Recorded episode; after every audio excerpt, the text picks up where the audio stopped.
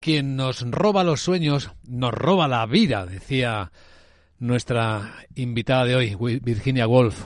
Hoy sería su cumpleaños, la genial escritora británica. Buenos días. Jueves, vigésimo quinto día del mes de enero año 2024. En el calendario marcado en rojo, reunión del Banco Central Europeo. Nadie espera que toque los tipos de interés, pero que sí den mensajes claros de cuándo empezarán a bajarse. Las apuestas se han diluido mucho. Fíjense que en Estados Unidos, quienes que esperaban antes de la primavera una bajada ya solo son el 40%, cuando eran el 70% hace ni un mes, antes de que acabara el año 2023. Hoy además se publica el dato de crecimiento de la economía americana en el último trimestre del año.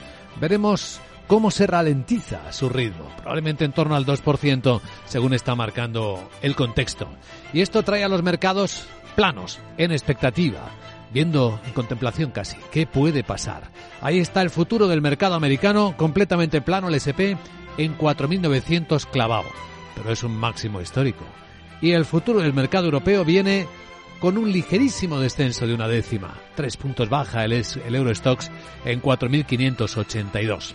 Los mercados en calma, en Asia con un poco de recuperación, después de que el Banco Central de China rebajara los requisitos de provisiones de capital para los bancos, les liberara a medio punto, y esto es más dinero que pueden poner en circulación, y anunciara un impacto probablemente de 138 mil millones de dólares con esta liberación. Algo que debería mover el mercado. De momento sí que lo mueve hoy un poco. La bolsa de Hong Kong, según estamos viendo en pantallas, está recuperando algo más del 2% es uno de los protagonistas de hoy. Hay más. En el foco geoestratégico hay noticias de que continúan los enfrentamientos muy puntuales, muy localizados. Los militares los llaman casi quirúrgicos. Lo hemos visto en el Mar Rojo, de nuevo, donde se han cruzado fuego los hutíes del Yemen y los barcos y aviones estadounidenses y británicos. El comunicado del secretario del general de los hutíes, no el secretario, el general de los hutíes, Yaiha Sarea va en estos términos.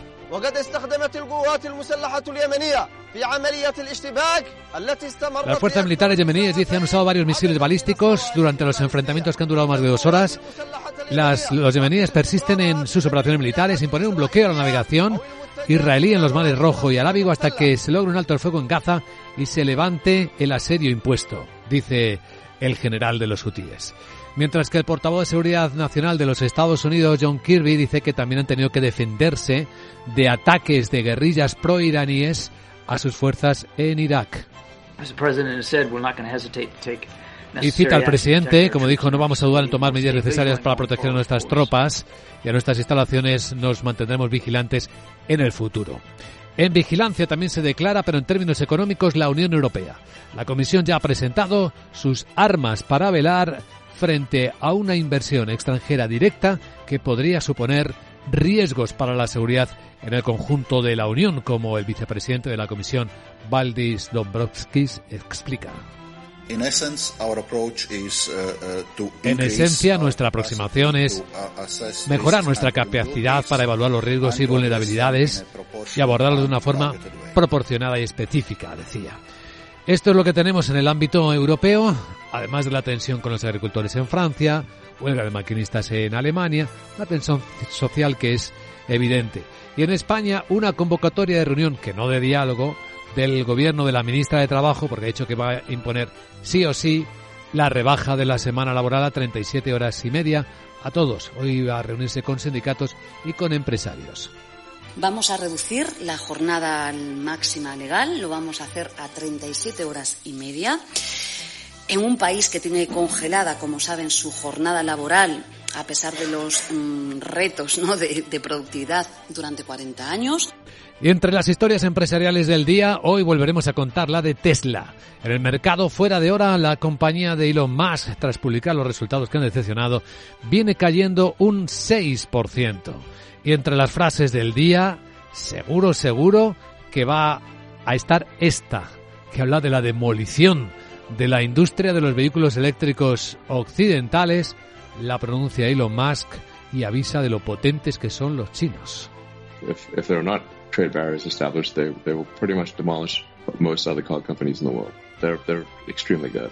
son extremadamente buenos. Los fabricantes chinos, reconoce Elon Musk, y asegura que si no se establecen barreras comerciales, prácticamente van a demoler, van a arrasar a la mayoría de las empresas del mundo. Ya son los principales vendedores en muchos países, incluido España.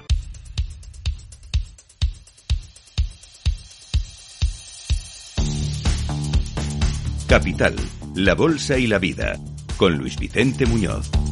Informe de preapertura de mercados en Capital Radio con la información de las pantallas de CMC Market Brokers. Vemos que los mercados están muy tranquilos, muy planos, esperando lo que pueda decir más que hacer el Banco Central Europeo en su reunión de este jueves. Recuerden que tenemos un programa especial a las dos y media de la tarde con importantes invitados para leer los labios de la presidenta del Banco Central, Christine Lagarde, más que examinar sus decisiones. Hoy no esperamos decisiones.